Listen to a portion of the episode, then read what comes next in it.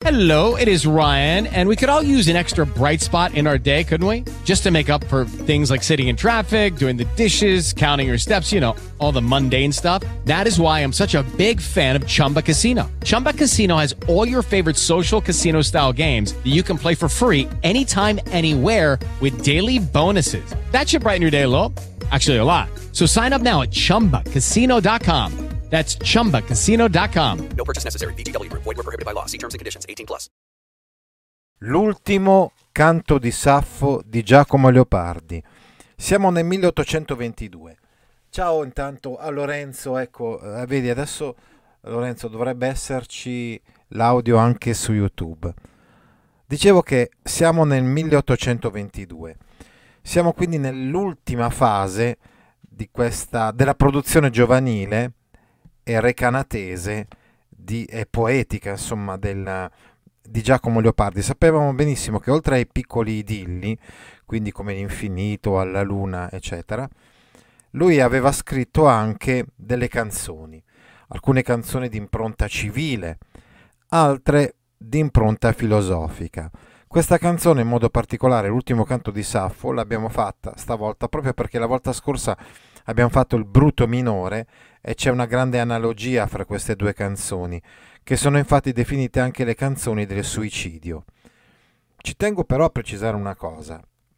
Giacomo Leopardi poi non si è affatto suicidato. Quindi è vero che ci presenta, ma potrebbe anche avere ci potrebbe anche essere un aspetto tra virgolette letterario, filosofico, se vogliamo anche, ma non così tanto personale, ecco, su questo aspetto del suicidio, benché lui eh, sappiamo ci ritorni parecchio, abbiamo già visto anche con una operetta morale che abbiamo già commentato, dialogo di Plotino e di Porfirio. Sta di fatto comunque che questa poesia è l'occasione per una riflessione ulteriore sulla natura. E dovete sapere che nella prima fase della sua produzione, della sua opera e soprattutto del suo pensiero, mh, Leopardi aveva presentato la natura come un qualcosa di positivo. Sulla scorta di Rousseau aveva proposto, diciamo, un'idea di natura eh, che era solidale con l'uomo, soprattutto nei tempi dell'età primitiva o degli antichi. E poi invece l'uomo con la sua società eh, ha rotto questo legame con, uh, con la natura. E quindi il, uh, da qui tan, tanti tanti guai. Oltretutto uh, la prima fase della sua poesia l'abbiamo visto appunto con questi idilli. Pensate alla luna, ritorna piangendo nello stesso posto in cui aveva riflettuto eh, l'anno precedente sulla sua solitudine, sulla sua infelicità. Ecco, effettivamente la prima fase della sua opera è caratterizzata da questa riflessione sull'infelicità personale. Ecco perché quest'ultimo canto di Saffo rappresenta un passo, un passaggio fondamentale, perché si passa da un'infelicità personale alla ipotesi che tutti gli uomini siano infelici, quindi che sia universale questa condizione. Quindi noi non, a noi non piacciono tanto le schematizzazioni che hanno un puro valore didattico, però è vero che qui questa canzone potrebbe rappresentare una, una svolta importante nell'opera leopardiana. Tant'è vero che anche praticamente l'ultima canzone che lui ha scritto, comunque siamo proprio nella fase finale, terminale di questa produzione poetica, prima del silenzio poetico, cioè prima del periodo che lui ha dedicato alle operette morali, in cui ha proprio lasciato, abbandonato la poesia e anche indubbiamente approfondito questa sua visione diciamo, della infelicità che tocca tutti gli uomini e quindi della natura matrigna. Insomma, negli anni che andavano dal 1819 al 1820, schematizzando, appunto vi dicevo, generalizzando un po', prevaleva un pessimismo storico, quello che vi ho spiegato prima, cioè che eh, ci faceva pensare che gli antichi primitivi erano felici, poi con l'andare avanti della storia, della, della società, mano a mano, mano a mano l'uomo aveva perso questa felicità primitiva anche perché all'apparire del vero, insomma, anche se l'apparire del vero ovviamente riguarda una poesia di un periodo seguente, lo sapete benissimo, no? eh, appunto a Silvia. Comunque diciamo che nel momento in cui l'uomo passa da una fase di infanzia, diciamo, a una fase matura e quindi l'umanità è passata da una fase, se vogliamo, infantile, eh, ingenua, ecco, di grande eh, legame comunque con la natura, è passato ad una fase diversa, una fase adulta, in cui ha iniziato a sfruttare la natura, ecco che poi è arrivato il male e quindi si è approfondita l'infelicità dell'uomo. E questo è il pessimismo storico.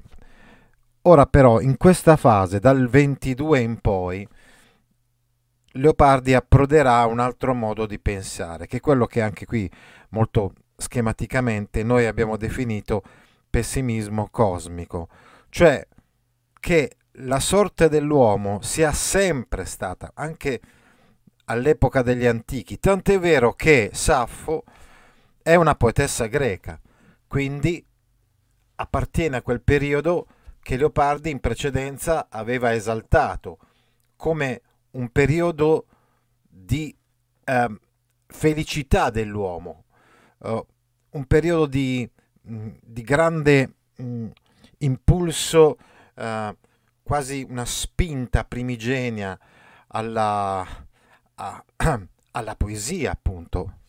E quindi eh, era un periodo sicuramente molto molto mh, mm, esaltato da Leopardi, lo è anche adesso senz'altro, però ci presenta stavolta proprio una poetessa greca che è infelice e quindi l'infelicità non è più solamente di Leopardi, ci sono anche altri personaggi che magari sono simili a lui, allora potremmo dire eh, in questa poesia lui si è immedesimato in, in Saffo e quindi ha trovato in lei un alter ego al femminile. Sì, d'accordo, però il problema è questo, cioè che verso la fine della poesia lei fa un'affermazione importantissima, cioè dice che anche il suo amato, tra virgolette, Faone, cioè l'uomo di cui lei si era invaghita, ehm, anche lui forse è destinato all'infelicità come tutti quanti gli uomini. Bene, comunque, uh, questa era una piccola introduzione alla, a questa poesia e in caso adesso, insomma, di leggerla insieme con voi, eh, ecco, qui vedete proprio un quadro di David. Noi abbiamo visto anche addirittura quando abbiamo fatto storia moderna, la rivoluzione francese, eccetera, abbiamo visto questo pittore come era stato in grado di ehm, imitare, tra virgolette, alcuni stilemi classici, adattandoli anche ad una situazione che era quella della Francia della fine del Settecento, della Francia della rivoluzione francese. Qui ritorniamo un attimo indietro e vediamo come lui è stato in grado di immortalare una leggenda, una leggenda di cui parla anche Ovidio nelle Metamorfosi, uh, se non è... no, nell'Eroides. Ah sì, l'Eroides è un'opera di Ovidio in cui si parla proprio delle donne infelici, Arianna, insomma, e altre eh, donne eh, magari tradite dagli uomini, oppure come nel caso di di Saffo rifiutate dagli uomini. Saffo amava Faone, ci racconta Ovidio, e Faone non ricambiava questo amore e per questo motivo lei poi si è gettata dalla rupe di Leucade. Ecco, si badi bene, eh, praticamente Saffo non ha mai detto niente sulla sua vita, o quantomeno non c'è rimasto niente di scritto, scritto di, di suo pugno sulla sua vita non abbiamo neanche, tra virgolette, un, possiamo dire, un biografo ufficiale di Saffo. Abbiamo quindi una figura che è stata eh, mitizzata, eh, quindi sottoposta a un processo di trasfigurazione e anche quindi come avviene ai miti, appunto, abbiamo diverse versioni del mito. Saffo è diventata, tra virgolette, un mito. Saffo è una donna e poi lo sapete sono gli uomini nella storia della letteratura greca e non solo, che parlano delle donne, che eh, parlano e sparlano delle donne. Ecco, quindi come sapete spesso si dice che Saffo era a Lesbo, quindi stiamo parlando sull'isola di Lesbo. L'isola di Lesbo si trova nel mare Egeo, quasi sulle coste dell'Asia Minore, della Turchia, no? e, e, lì si parla di questo, um, di, di questo rapporto particolare che lei aveva con altre donne che come lei si dedicavano anche alla poesia. E qui, insomma, tutto l'aspetto, tra virgolette, omosessuale di, uh, di Saffo, uh, che è diventato anche questo un po' leggendario, no? E quindi quasi per antonomasia, no? Il bacio saffico sta a indicare proprio il bacio fra due donne. E lì, dicevamo, siamo nel mare Egeo. Questa storia invece di Faone è ambientata da tutt'altra parte. Sul Mar Ionio si trova infatti la rupe di Leucade, una sorta di grande roccia a strapiombo uh, sul Mar Ionio, quindi un, un, tutto un altro mare. Quindi quello che possiamo definire, tra virgolette, è, è il mare che bagna ad ovest la Grecia, mentre appunto Lesbo è decisamente ad est della Grecia, quasi sulla Turchia, come anche ahimè purtroppo le recenti notizie sui naufragi a Lesbo e sui bambini morti sulla spiaggia di Lesbo ci hanno rammentato. Bene, eh, allora era giusto per dirvi che si tratta di uno spunto letterario. Cioè la vicenda, non dovete pensare a questa vicenda, soprattutto poi questa, che Safo si sia innamorata di Faone e che si sia poi gettata dal, dalla rupe di Leucade per la delusione amorosa, non dovete interpretarla alla lettera, ma dovrete prenderla appunto quale essa è, cioè un esempio letterario, ecco, preso uh, dalla, dal repertorio ovidiano che abbiamo visto anche in, in Dante, sicuramente uno dei, cui, uno dei repertori dai quali si attingeva maggiormente anche i nostri grandi poeti della nostra letteratura hanno attinto molto da Ovidio. Benissimo, credo di aver finalmente terminato la presentazione di questa poesia e devo dire che questa poesia è una poesia fatta da quattro strofe di 18 versi, 18, 36, fino ad arrivare a 72 versi. Eh, I primi 16 sono in decasillabi liberi e i due finali sono un settenario e un endecasillabo a rima baciata. Praticamente eh, diciamo che sono quasi sempre endecasillabi sciolti questi versi, i versi di questa poesia. È solo verso la fine della poesia che c'è, eh, e fine anche però anche, anche di, qualche, di qualche strofa, non della prima strofa, ma vedo della seconda. Eh, no, no, scusate, scusate, alla, alla fine di tutte quante le strofe c'è una rima baciata. Alla fine di tutte quante le strofe, quindi c'è eh, il, un settenario, che è il penultimo verso della strofa, e poi l'ultimo endecasillabo che rima con quel settenario. Quindi è una specie di canzone leopardiana con la differenza che rispetto alla canzone leopardiana in cui i versi, gli endecasillabi sono sciolti, vuol dire quindi che eh, non sono in rima fra di loro, non seguono uno schema, qui c'è un piccolo schema, cioè alla fine di ogni strofa gli ultimi due versi rimano fra di loro, cosiddetta rima baciata, e sono un settenario è un endecasillabo, vale a dire quindi che alla fine ci saranno solamente quattro settenari, che sono tutti i quattro penultimi versi di ognuna delle quattro strofe. Ok, dopo quest'altra spiegazione di carattere metrico, passiamo finalmente alla, alla lettura insieme di questa bellissima poesia. Magari leggo una strofa o qualche verso di una strofa e poi, e poi parafraso. Placida notte e verecondo raggio della cadente luna, tu che spunti fra la tacita selva in su la rupe, nunzio del giorno, oh dilettose e care, mentre ignote mi fur le rinni e il fato, sembianze agli occhi miei. Già non arride spettacol molle ai disperati affetti. Noi l'insueto allor gaudio ravviva, quando per l'etra liquido si volve, e per li campi trepidanti il flutto polveroso dei noti, e quando il carro, grave carro di Giove, a noi sul capo, tonando il tenebroso aere, divide. Ecco qua. Abbiamo qui la... abbiamo letto i primi 13 versi di questa poesia, quindi buona parte della prima strofa.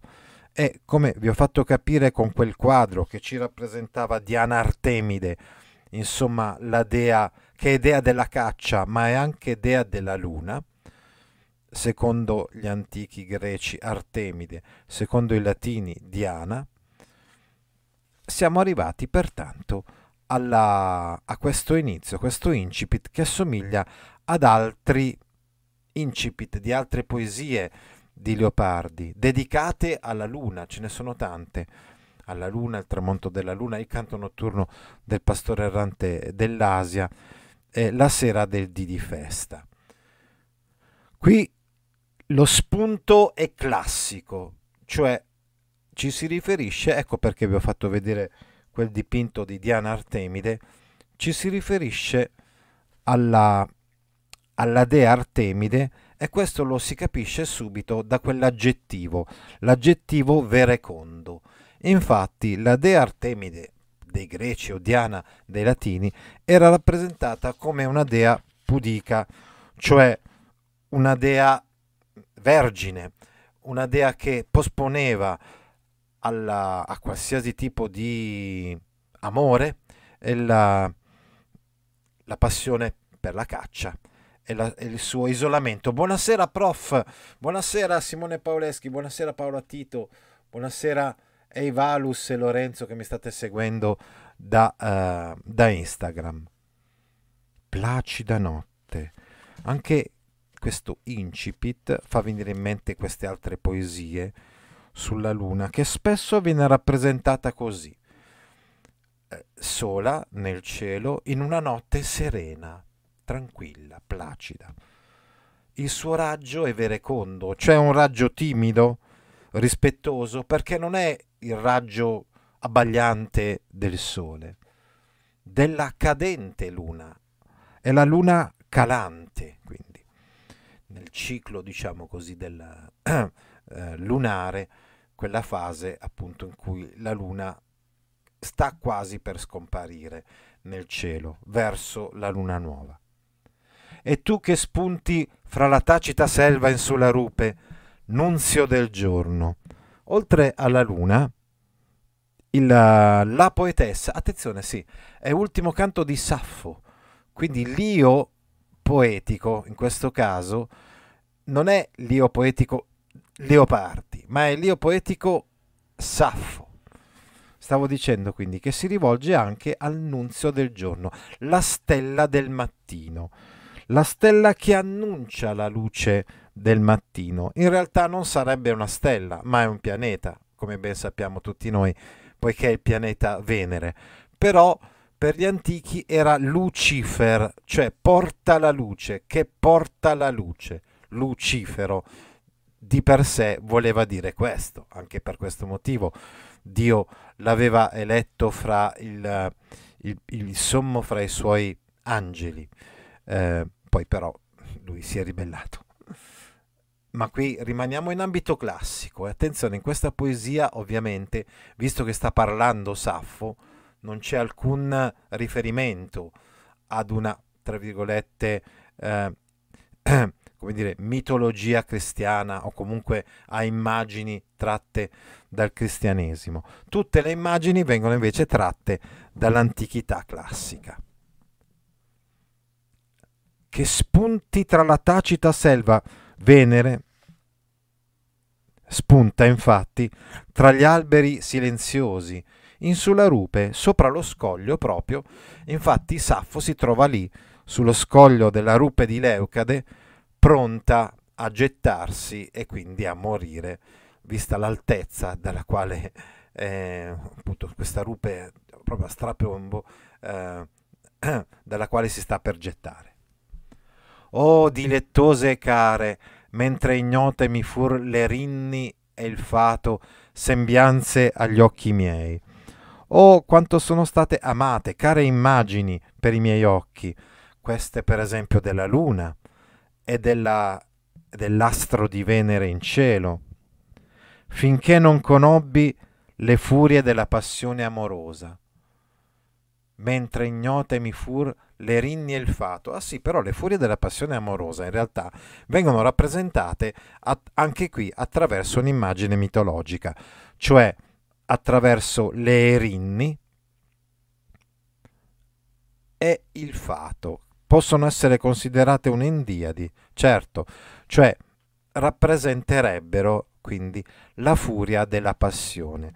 In realtà spesso le rinni sono divinità vendicatrici, però potrebbero rappresentare in generale la perdita della ragione, la perdita del controllo. In questo caso hanno questo senso, questo significato. Lei ha perso il controllo di se stessa nel momento in cui si è innamorata di Faone. Ciao Alberto Chilli intanto.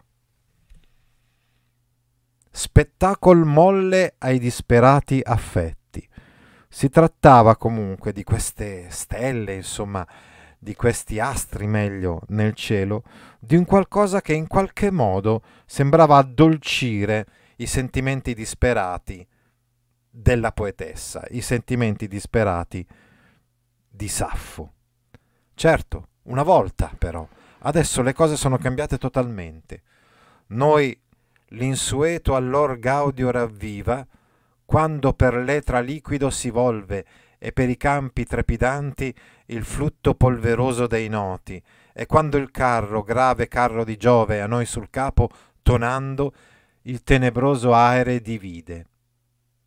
Noi per le balze e le profonde valli natar giova tra nembi, e noi la vasta fuga dai greggi sbigottiti o d'alto fiume alla dubbia sponda il suono e la vittrice ira dell'onda. Ecco, quel quadro che possiamo dire era un quadro anche di pace, di serenità placida, notte in verecondo raggio, poi la luce che appena appena si intravede dell'astro di Venere in mezzo alla boscaglia, viene però an- eh, posposta, diciamo, a questa immagine. Viene preferita ormai dalla poetessa un'immagine completamente diversa. Un'immagine, oseremmo dire, romantica, nel senso che, eh, di, una, che di, una, di una natura che sembra decisamente ostile, forte, violenta. Ecco, infatti dice Saffo, un'inconsueta gioia rianima noi, noi disperati, quando l'onda polverosa dei venti, ecco i venti sarebbero i noti, cioè noto è, un, è uno dei tanti venti e quindi sta per, a indicare in generale i venti, i venti del sud, noto un vento del sud, turbina attraverso l'atmosfera tempestosa e i campi sconvolti. È quando il tuono, il tuono è il pesante carro di Giove. Infatti gli antichi, per esempio gli antichi latini, visto che si sta parlando di Giove, eh, erano convinti che la, quando tuonava era perché Giove, Giove stava passando con il suo carro appunto tuonante sopra la nostra testa, a noi sul capo, tonando. Il tenebroso aere divide, nel senso che squarcia il cielo buio, il carro di Giove, quindi il tuono squarcia il cielo buio, si intende ovviamente con il lampo connesso eh, ehm, col tuono che lo anticipa, insomma, che anticipa il tuono di pochissimo. Noi per le balze e le profondi valli, natar giova tra nembi, cioè a noi adesso non piacciono più uh, appunto la luna, ma ci piace immergerci fra le nuvole gonfie di pioggia, tra le cime e le profonde gole. Natar giova tra i nembi, ci piace quindi, eh, ecco con questa metafora del, del Natar, ci piace andare, immergerci insomma, tra le nuvole gonfie di pioggia, tra i nembi, e noi la vasta fuga dei greggi sbigottiti, e nella grande fuga dei greggi, terrorizzati ovviamente dal temporale, o d'alto fiume alla dubbia sponda il suono e la vittrice ira dell'onda. Sempre si intende giova, a noi piace quindi, in buona sostanza, nel rumore e nella furia vincitrice, vittrice dell'acqua sulla fragile sponda di un fiume in piena. Quindi ci piace vedere tutte queste scene che ci fanno venire in mente appunto qualche quadro di Friedrich o, o anche di qualche altro pittore inglese eh, romantico, di quelli che rappresentavano in quegli anni proprio la turbolenza eh, del cielo, le perturbazioni. Eh, probabilmente ci sentiamo, eh, se le sentiamo più consone al nostro modo eh, di essere, perché possono ben rappresentare eh, il nostro turbamento. Il fiume in piena, ad esempio, che percuote eh, le sponde, eh, che possono straripare, o d'alto fiume, un fiume profondo, quindi alla dubbia sponda, alla sponda alla riva del fiume che sembra quasi non reggere l'urto della piena del fiume. Ecco, tutte queste cose forse rappresentano meglio il nostro stato di essere, insomma, il nostro stato di spirituale in questo momento di grande disperazione, di grande delusione amorosa. E passiamo quindi alla seconda strofa. Prima di passare alla seconda strofa, vediamo un quadro delle tre parche, cioè quelle divinità antiche che eh, sovrintendono alla vita dell'uomo, allo scorrere della vita dell'uomo sin dalla nascita fino alla morte, quando il filo, tra virgolette, della vita dell'uomo viene troncato da una di esse. Bello il tuo manto, o divo cielo, e bella sei tu, rorida tel- terra, è bello il tuo manto, e quindi la volta celeste, o divo cielo, o cielo divino, divo è un aggettivo, e bella sei tu, rorida terra, e sei bella anche tu, terra rugiadosa, terra bagnata di rugiada. Hai di cotesta infinita beltà, parte nessuna alla misera Saffo, i numi e l'empia sorte non fenno.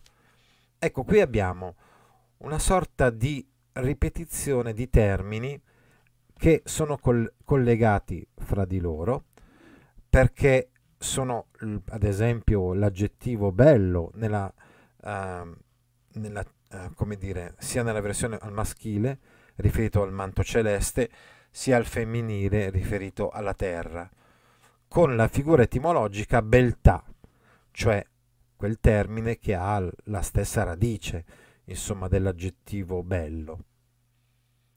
Ha di cotesta infinita beltà, però di questa bellezza, dal momento che Saffo si trova invece molto più a suo agio quando il tempo è tempestoso, di questa bellezza parte nessuna alla misera Saffo i numi e l'empia sorte non fenno.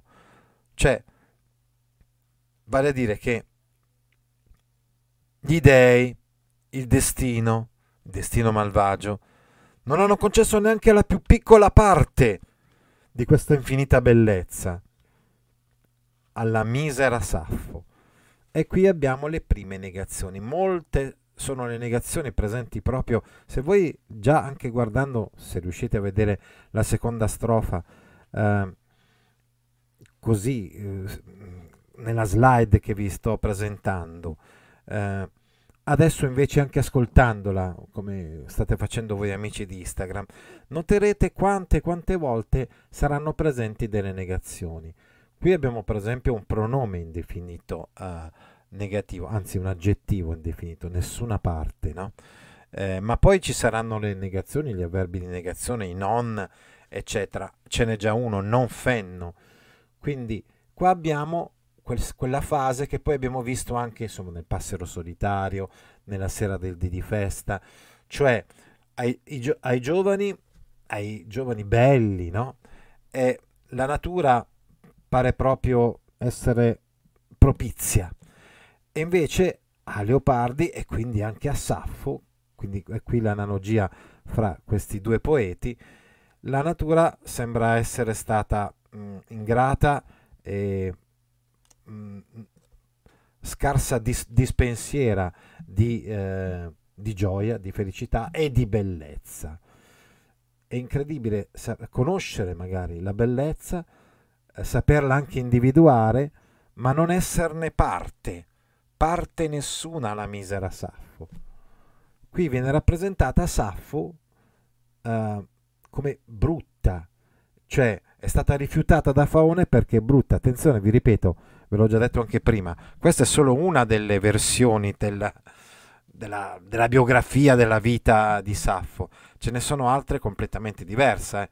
Eh, rispetto a questa. Qui ovviamente Leopardi, anche per quello che aveva intenzione di esprimere con questa poesia, accoglie questa versione della, della biografia, potremmo dire, di Saffo. A tuoi superbi regni, vile o natura, e grave ospite addetta, e dispregiata amante, alle vezzose tue forme il core e le pupille invano supplichevole intendo. E siamo arrivati alla metà di questa seconda strofa. Dice Saffo, rivolgendosi alla natura, ecco perché vi dicevo punto di svolta, perché ovviamente da questo momento in poi avremo nell'opera di Leopardi tanti, mh, mm, tanti testi, come il dialogo di una natura di, di un islandese, piuttosto che altre poesie, anche della stagione dei canti pisano-recanatesi o dell'ultima stagione della sua opera, lui si rivolgerà alla natura e ne coglierà questo aspetto di ingratitudine, di indifferenza, eh, di lontananza e di distacco rispetto all'uomo. Quindi dice, O natura, io inutilmente, giunta ai tuoi magnifici regni, come un ospite obbligata, un ospite addetta, un ospite assegnata, vile, sgradita, amante disprezzata, alle vezzose tue forme, cioè rivolgo il mio cuore alle tue forme, ad esempio i bei paesaggi, eh, perché c'è, gran, c'è, questo grande contrasto fra quella che è la bellezza, tra virgolette, della natura, la natura come locus amenus, e la disperazione la bruttezza eh, di Saffo. Io rivolgo il mio cuore, rivolgo gli occhi, pregando a questi tuoi, tuoi bei pa- paesaggi. Il cuore e le pupille in vano, supplichevole intendo, cioè quasi supplicando che finalmente la natura non mi sia più ostile, che mi doni, mi regali una, una piccola porzione di quella bellezza che mi renderebbe più felice, perché magari corrisposta dall'uomo che io amo.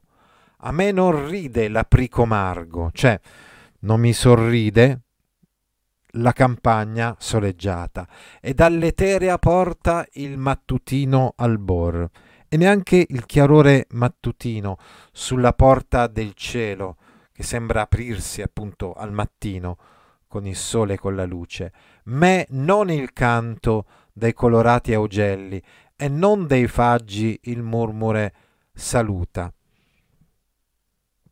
A me, insomma, abbiamo già visto, um, abbiamo già parlato della porta mattutina del cielo, ma dice non mi saluta nemmeno il canto degli uccelli multicolori e il sussurro dei faggi.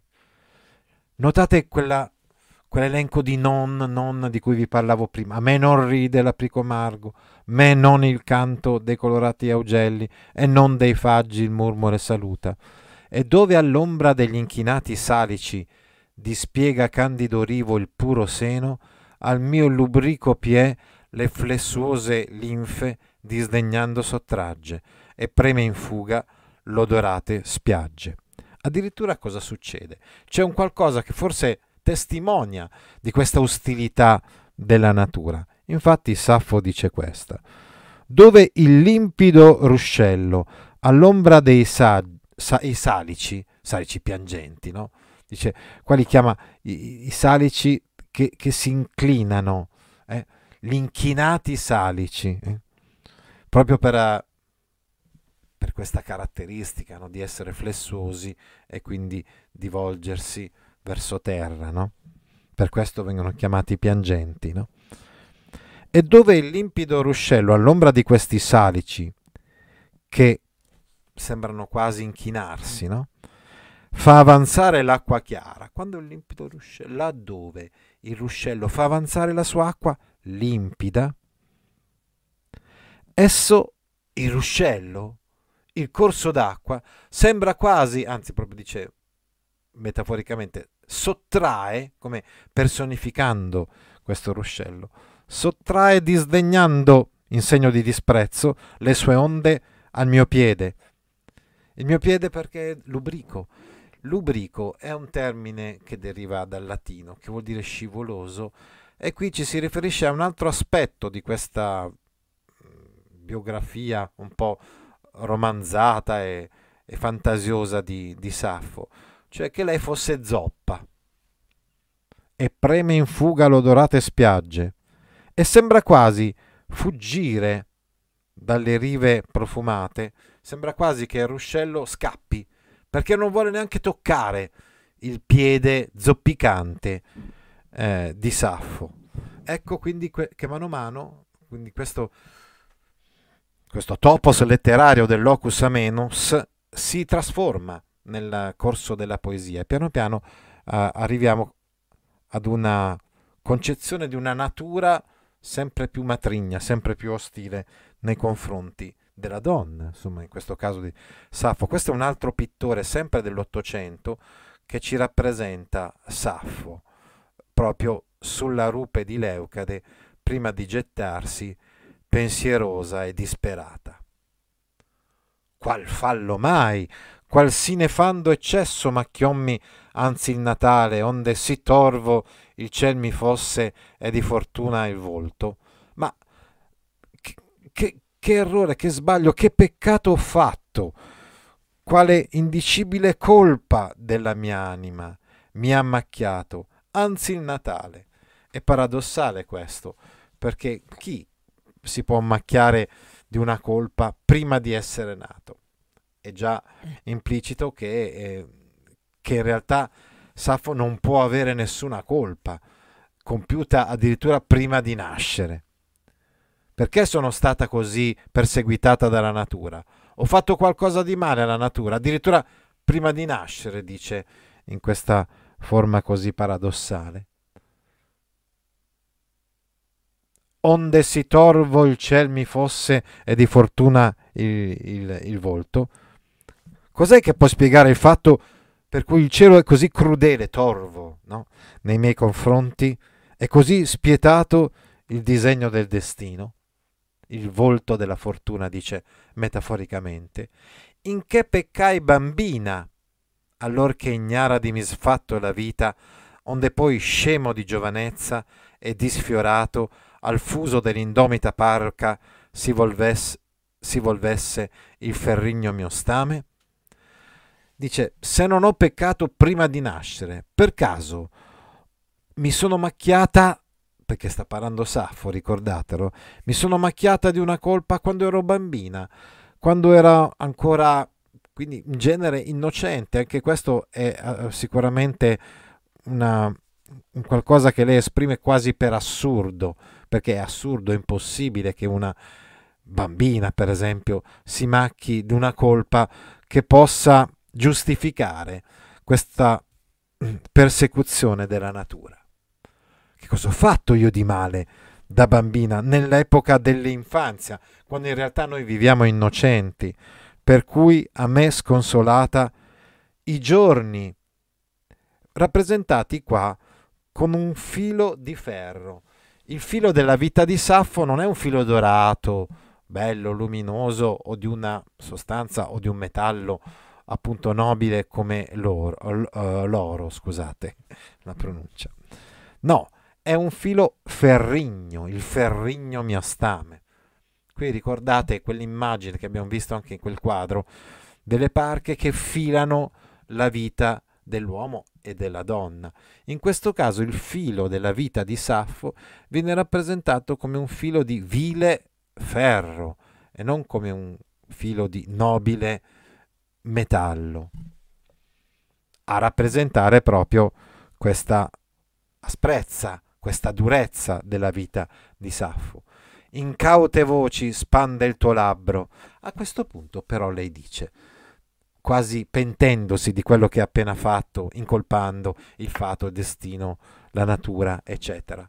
Forse io adesso sto esprimendo, esprimo, spande il mio labbro, una specie di metonimia, quindi vuol, vuol dire io esprimo parole attraverso questo strumento eh, della voce, incaute voci, quindi eh, parole che in realtà sono da considerare avventate, sono da considerare quindi esagerate, dovute probabilmente alla disperazione del momento.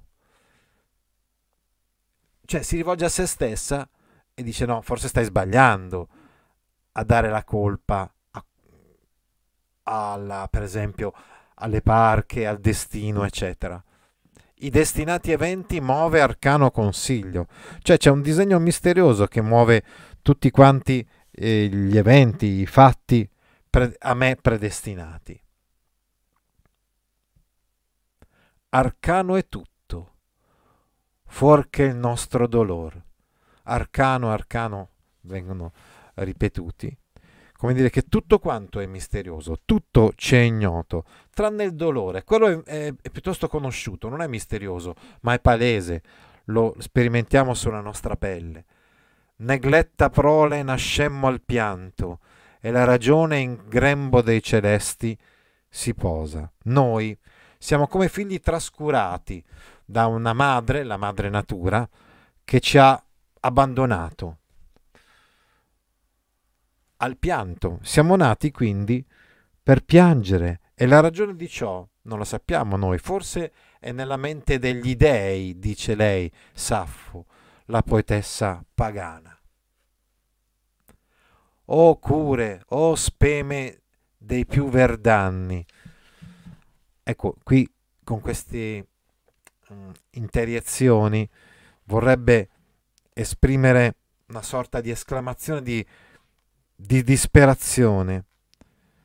A nulla valgono infatti gli affanni e le speranze degli anni verdi, metafora della gioventù, identificata come il rigoglio della vita.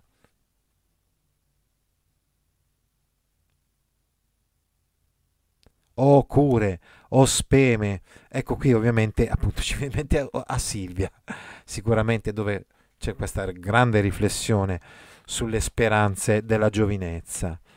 Alle sembianze il Padre, alle amene sembianze, eterno regno die nelle genti. Il Padre sarebbe il Padre Giove, attenzione, l'abbiamo già detto, no? È Saffo che sta parlando e quindi è una poetessa che è vissuta 700 anni prima di Cristo, non è quel padre lì, non ha nulla assolutamente di cristiano, anzi ci si, ri- ci si riferisce proprio a un Dio il Dio Supremo, il Dio Giove, che ha dato alle amene sembianze eterno regno nelle genti. Cioè, ha dato un potere eterno sui mortali all'aspetto corporeo bello, al bell'aspetto. Cioè, il dio Giove, pensate per esempio ai greci, no? che avevano questa idea della kalos kaiagatos, eh, cioè insomma del, buono e bello, per loro coincidevano, e quindi Giove ha voluto che si premiasse la bellezza, a prescindere, questa era da esaltare e la bruttezza da disprezzare. Lui ha voluto questo, ha voluto che, che la natura, insomma la nostra natura, ci portasse a questo, a disprezzare la, la bruttezza e, a, e, ad esaltare la, la bellezza, a, ad amare i lineamenti del corpo, quelli affascinanti. La bellezza corporea è di importanza determinante fra gli uomini, questo bisogna riconoscerlo, dice appunto questa poetessa greca. E ahimè però a me non è stata data neanche una piccola parte di questa bellezza. Ricordate, parte nessuna. E per virili, virili imprese, per dotta lira o canto, virtù non luce in disadorno ammanto. E il valore delle imprese coraggiose, magari eh, il valore della, della poesia, della musica, la cetra sapiente, la dotta lira o il canto, non può risplendere sotto il manto disadorno di un corpo brutto che copre l'animo. È un, anche questa una metafora. L'orribile corpo eh, non può uh, far risplendere una qualsiasi tipo di virtù, quindi il coraggio, ad esempio, uh, in guerra, oppure le virtù poetiche o, o della musica, non possono risplendere una volta che ci sia questo disadorno ammanto. Il corpo è ritenuto veste dello spirito, questo in molti autori classici e quindi eh, diciamo che esprime anche all'esterno uh, una bellezza o una bruttezza. È come se per gli antichi ci fosse questo pregiudizio che se una persona è bella dentro lo deve essere anche fuori. E invece Saffo ritiene crudele questo, questo pregiudizio perché lei non è bella, eppure eh, nasconde dentro di sé una ricchezza interiore che non può emergere. E a questo punto ci troviamo a leggere l'ultima strofa, che è quella in cui ormai la vicenda umana sono le ultime parole di Saffo, l'ultimo canto appunto. È il canto ultimo, il canto estremo, perché sono le parole che Saffo pronuncia appena prima di gettarsi da questa rupe, come vediamo in quest'altro quadro ottocentesco di un pittore che l'ha rappresentata quando sta ormai per tuffarsi dalla rupe di Leucade morremo. Qui mi devo soffermare un attimo perché ovviamente ricorderemo il Moriemur, cioè l'inizio di quella parte del quarto libro dell'Eneide in cui si descrive il suicidio di Didone, la morte di Didone. Anche in quel caso si usa la prima persona plurale e il futuro. Mi soffermerei soprattutto sulla prima persona plurale, nel senso che sia Didone sia Saffo non dicono morirò, ma dicono morremo, moriemur, dice Didone. Qui proprio è la traduzione, se vogliamo, è, è, è, è letterale. In una sola aspra parola qui espressa la decisione di un suicidio che però, ecco il punto che avverrà in quest'ultima strofa, si allarga cioè la, la visione della disperazione, insomma, non rimane circoscritta all'individuo, ma si allarga a tutta quanta l'umanità. Il velo indegno a terra sparto rifugirà l'ignudo animo a dite, e il crudo fallo emenderà del cieco dispensator dei casi. Non vi lasciate mh, mm, così scoraggiare da questi termini, eh, lui li usa apposta, se vogliamo. Lo sapete che Leopardi l'aveva detto, ciò che rendeva poeti, ciò che rende poetico un testo è proprio anche l'utilizzo di queste parole peregrine, cioè di queste parole inusuali e anche l'indeterminatezza, il verecondo raggio della luna. Ecco perché anche compare spesso la luna, perché rende i contorni più indeterminati. Il velo indegno a terra sparto è, è l'indegno mantello, dice metaforicamente, è indubbiamente il corpo, il corpo di Saffo che poi gettandosi da quell'altezza sarà steso, mm, steso per terra nel momento in cui anche se dovesse ca- cadere in mare comunque eh, sarebbe senza vita e sarebbe poi appunto eh, steso.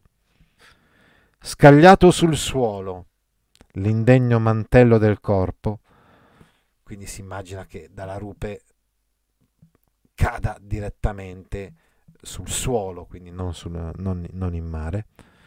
L'anima nuda ritornerà in fretta nell'aldilà, rifugirà l'ignuto animo a dite, cioè verso dite, verso il regno dei morti.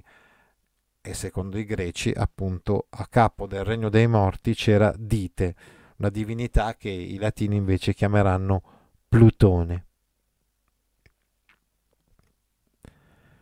E rimedierà al malvagio errore del destino, cieco distributore dei casi. A questo punto, in questo modo, sarà, si rimedierà a questo errore del destino il crudo fallo del cieco dispensator dei casi. Il destino viene rep- rappresentato come cieco distributore di casi.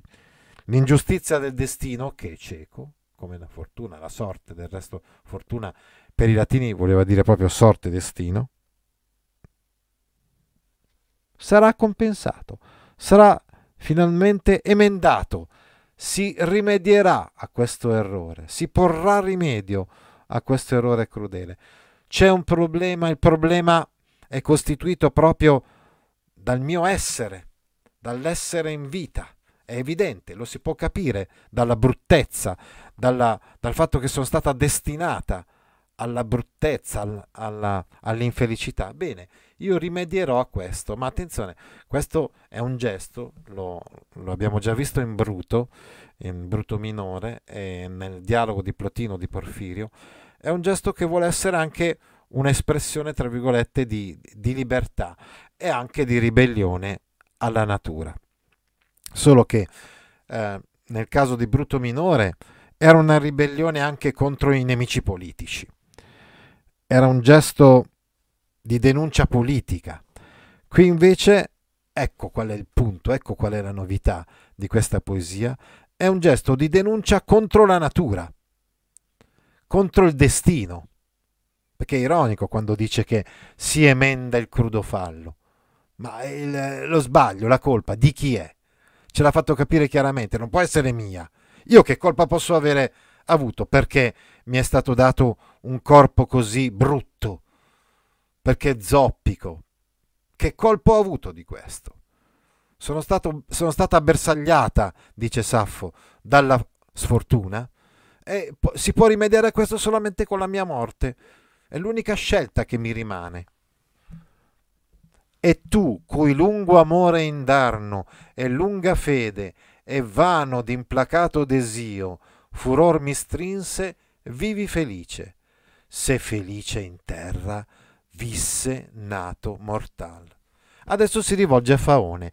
Faone era l'uomo di cui si era innamorata, Saffo, e dice in un empito comunque di, mm, come dire, di generosità e di superiorità rispetto a quella delusione amorosa così cocente che era stata per lei.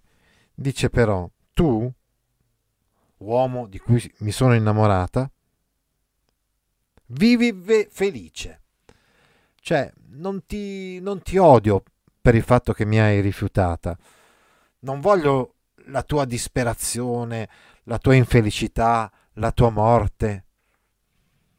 E tu, dice Faone, a cui mi legò invano un lungo amore, una lunga fedeltà, una furia vana di desiderio che non sono mai riuscita a placare, tu continua pure a vivere felice. Però poi dopo aggiunge, questa è una frase centrale in questa poesia, se felice in terra visse nato mortale se pure è possibile che sia, se può accadere che l'uomo mai provi la felicità sulla terra. E questa è la prima enunciazione, se vogliamo, del pessimismo cosmico. Ripeto, non mi piacciono le classificazioni, però è, evidente che qua abbiamo con questa se felice in terra visse nato mortal. Abbiamo la prima formulazione di quello che poi sarà approfondito indubbiamente nelle operette morali e nelle opere in genere successive di Leopardi. Cioè questa, questo dubbio insomma, che l'uomo possa essere felice, che ci sia pure un uomo felice sulla terra, che sia felice anche Faone, che pure è bello, sembra baciato dalla fortuna, ma è possibile che sia felice l'uomo? Ecco, questo è veramente una, vi, vi ripeto, un punto nodale. Notiamo la figura retorica del chiasmo, felice visse, vivi felice. Noi non l'abbiamo sottolineato, ma ce ne sono stati altri di chiasmi in questa uh, poesia e di antitesi tantissime. Abbiamo sottolineato le negazioni, no? Eh, è evidente quindi che ci, queste, queste figure proprio rappresentano hanno sempre rappresentato nel corso della poesia una forte contrapposizione fra, ad esempio, Saffo e Faone, una forte contrapposizione fra le persone che sembrano perseguitate dal destino e quelle che invece sembrano baciate dalla fortuna. Ma adesso si aggiunge questa frase qua. Se felice in terra visse nato mortale. È spettacolare, tra l'altro, questa triade di parole, l'una dopo l'altra, visse nato mortal, perché condensa la vita di un uomo e utilizza dei termini che sono antitetici fra di loro. Per esempio, vivere, nascere, visse, nato, oppure vivere, mortale, eh, che vuol dire quindi smettere di vivere.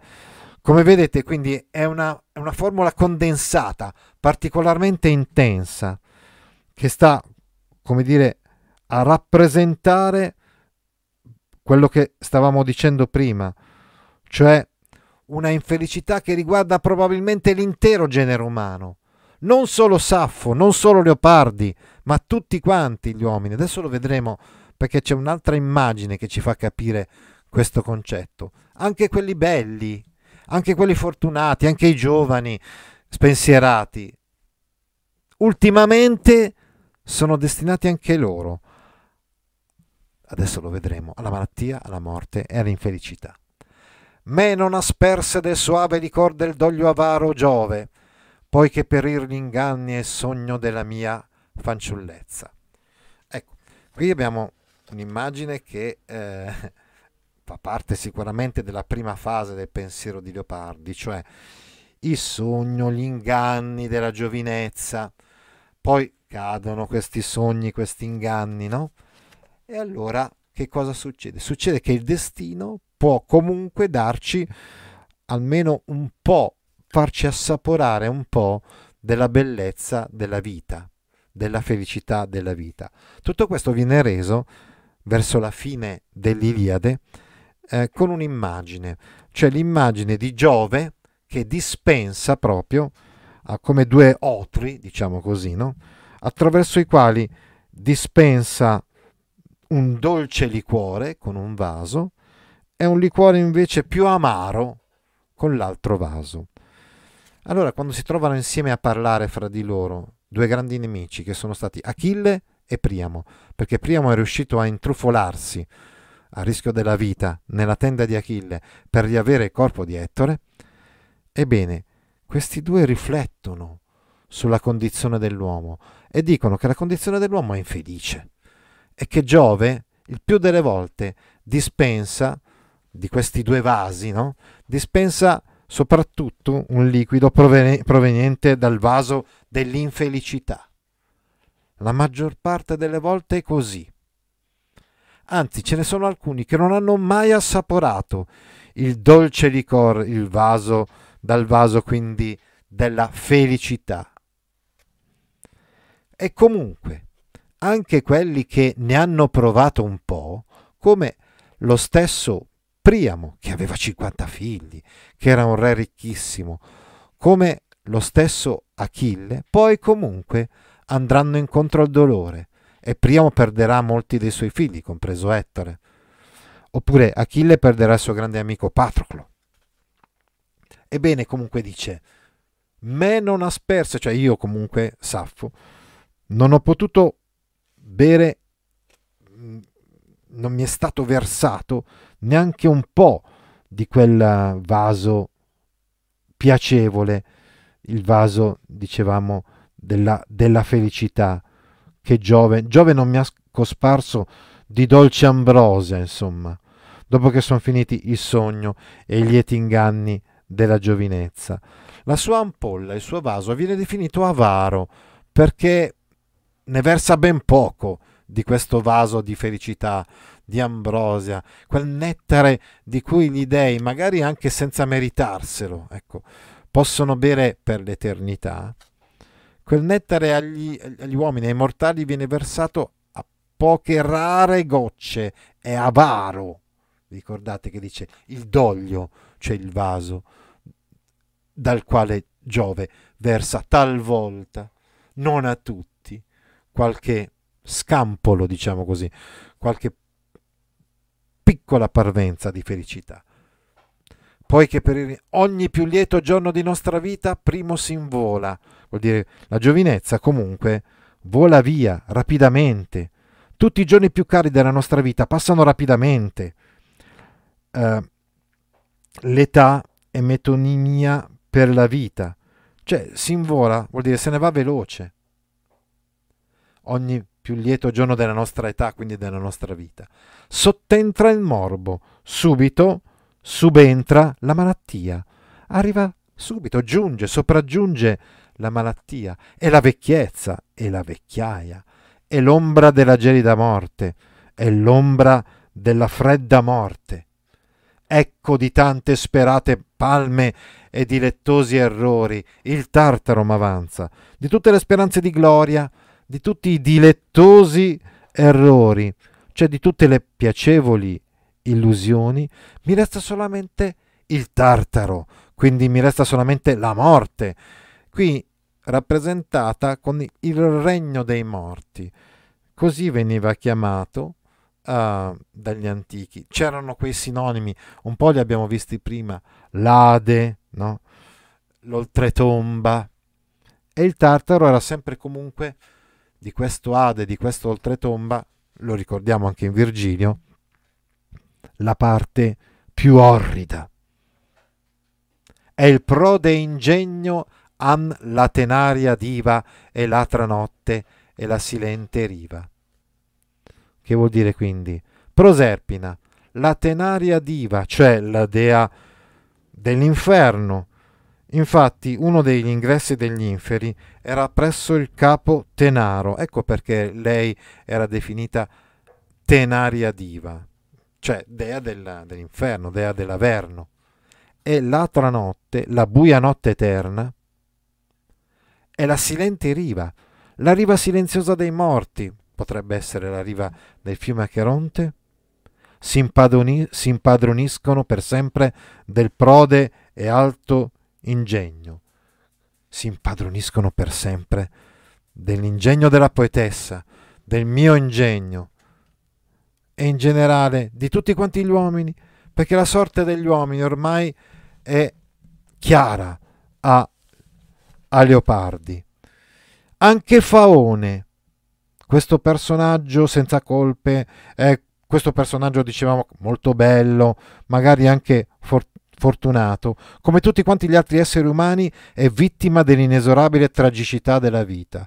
Vivi felice, se felice in terra visse nato mortal, ma è implicito che nessun, nessuno nato mortale possa essere felice.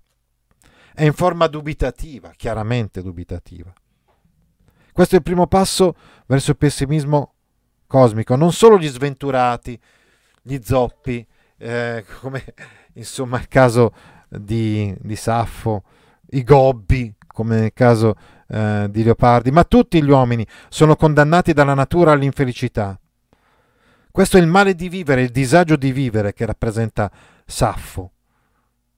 Disperato, disadorno, ecco, questi aggettivi che hanno il prefisso dis, utilizzati in questa poesia, indicano la mancanza, l'antiteci- l'antiteticità, scusate, anche dicevamo l'uso neg- delle negazioni, parte nessuna, non, non, non. E poi ancora dispregiata, disdegnosa, disfiorato. Come mai ci sono tutti questi termini con il dis? Perché manca qualcosa. Anche desiderio, no? Manca, mancano le stelle, no? E nell'ultima strofa il tema della morte. Si apre così infatti quella strofa, con morremo, e si chiude con l'immagine degli inferi, espressa con drammatica iterazione, tenaria diva, atra notte, silente riva. Ma prima avevamo visto ancora eh, altre immagini, dite, eh, che, che ci rappresentavano la morte. Nella mitologia classica, Proserpina, l'altenaria diva, oltre a essere la regina degli inferi, è anche la luna, c'è cioè quell'ambiguità, quindi che un po' rende ciclica la poesia perché si ritorna in un certo senso alla, all'inizio della poesia. Questo perché per gli antichi ci sono anche diverse leggende sulla luna. Prima ne abbiamo ricordata una che la associa più a Artemide o Diana, ma ci sono anche altri miti che l'associano a Proserpina. Il canto con l'andamento ciclico ritorna dal silenzio del paesaggio lunare a quello della morte, perché queste sono le ultime parole che precedono immediatamente il tuffo di Saffo verso la morte. Ma qui dobbiamo ricordare muore Saffo e muore anche la voce poetica, c'è un silenzio poetico di Leopardi per alcuni anni, perché gli inferi rapiscono e imprigionano la facoltà poetica di Saffo, il prode ingegno alla tenaria diva e l'altra notte potrebbe essere una, un'espressione che riguarda non solamente Saffo, ma che riguarda anche Leopardi, come a dire che da adesso in poi io non potrò far poesia, no? perché ormai l'inferno, la morte, ha, possiede il prode ingegno cioè possiede anche la capacità poetica. Benissimo, abbiamo terminato la nostra riflessione sull'ultimo canto di Saffo.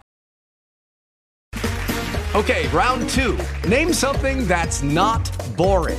A laundry? Ooh, a book club. Computer solitaire, huh? Ah, oh, sorry, we were looking for Chumba Casino. That's right. ChumbaCasino.com has over 100 casino style games. Join today and play for free for your chance to redeem some serious prizes. ChumbaCasino.com. No purchase necessary. Full prohibited by law. 18 plus terms and conditions apply. See website for details.